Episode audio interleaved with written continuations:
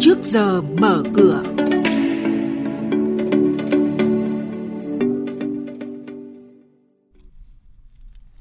Những tin tức có trong trước giờ mở cửa hôm nay là nhiều ngân hàng vẫn chưa sẵn sàng đưa cổ phiếu lên sàn. Long An đẩy mạnh kết nối giao thông, thu hút đầu tư. Công ty cổ phần đầu tư và phát triển đô thị dầu khí Cửu Long, mã CCL, sắp trả cổ tức bằng tiền. Xin mời biên tập viên Hà Nho và Thu Duyên thông tin chi tiết. Vâng thưa quý vị và các bạn, đề án cơ cấu lại thị trường chứng khoán và thị trường bảo hiểm đến năm 2020 và định hướng đến năm 2025 được Thủ tướng Chính phủ phê duyệt hồi đầu năm đã đề ra một loạt giải pháp cơ cấu lại thị trường, trong đó bắt buộc các ngân hàng thương mại cổ phần đưa cổ phiếu lên sàn chứng khoán nhằm đa dạng cơ sở hàng hóa trên thị trường này. Tuy nhiên, Hiện nay sự trần trừ của các ngân hàng được chỉ ra là do những khó khăn như hiệu quả kinh doanh thấp, lợi nhuận trên vốn chủ sở hữu không cao sẽ ảnh hưởng tới giá cổ phiếu ngân hàng khi lên sàn.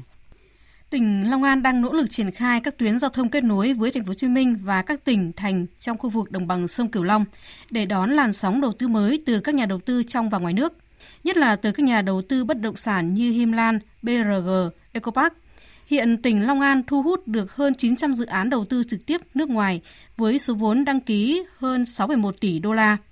Năm ngoái, chỉ số năng lực cạnh tranh cấp tỉnh của Long An đứng thứ 3 trên 63 tỉnh thành trên cả nước. Cao tốc Trung Lương Mỹ Thuận đang thiếu vốn. Tuy vậy, đại diện Ủy ban Nhân dân tỉnh Tiền Giang xác định tỉnh sẽ làm việc với doanh nghiệp dự án cùng tháo gỡ các vướng mắc theo các mốc công việc cụ thể để cùng giải quyết, bảo đảm thông tuyến cao tốc vào năm 2020. Đến nay, nhà đầu tư công ty cổ phần BOT Trung Lương Mỹ Thuận đã ứng gần 2.300 tỷ đồng. Ủy ban nhân dân tỉnh Tiền Giang cũng ứng trước gần 200 tỷ đồng để triển khai các bước của dự án quan trọng này.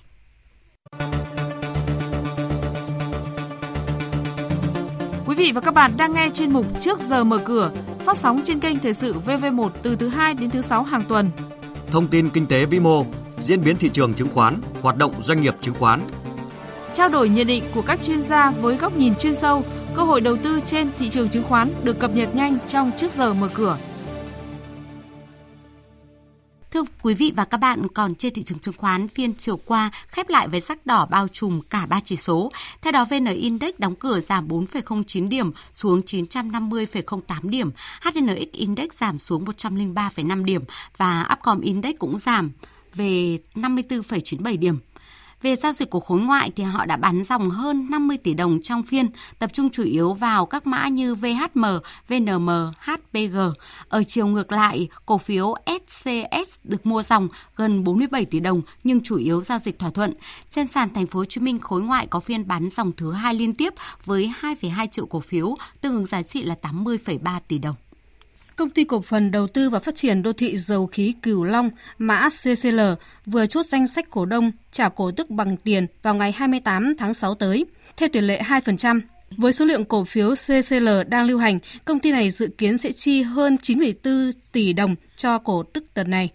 Thông tin mới nhất liên quan đến công ty này là ngày 7 tháng 6 vừa qua, Hội đồng Quản trị công ty miễn nhiệm thành viên Hội đồng Quản trị đối với ông Trịnh Sướng do bị khởi tố điều tra vụ án kinh tế buôn bán xăng giả nhiều áp lực với một số doanh nghiệp ngành dầu khí. Ví dụ tại Tổng Công ty Cổ phần Khoan và Dịch vụ Dầu khí PVD, dù nửa năm đã qua, công ty vẫn chưa hình dung được bức tranh kinh doanh của doanh nghiệp vào cuối năm. Dù PVD đặt kế hoạch doanh thu 3.850 tỷ đồng, giảm 30% so với thực hiện của năm ngoái và không lỗ. Mặc dù thị trường khoan dầu khí đang xuất hiện những tín hiệu tích cực hơn, nhưng giá cho thuê giàn luôn có độ trễ nhất định nên chưa thể hiện sự cải thiện trên báo cáo tài chính của năm nay.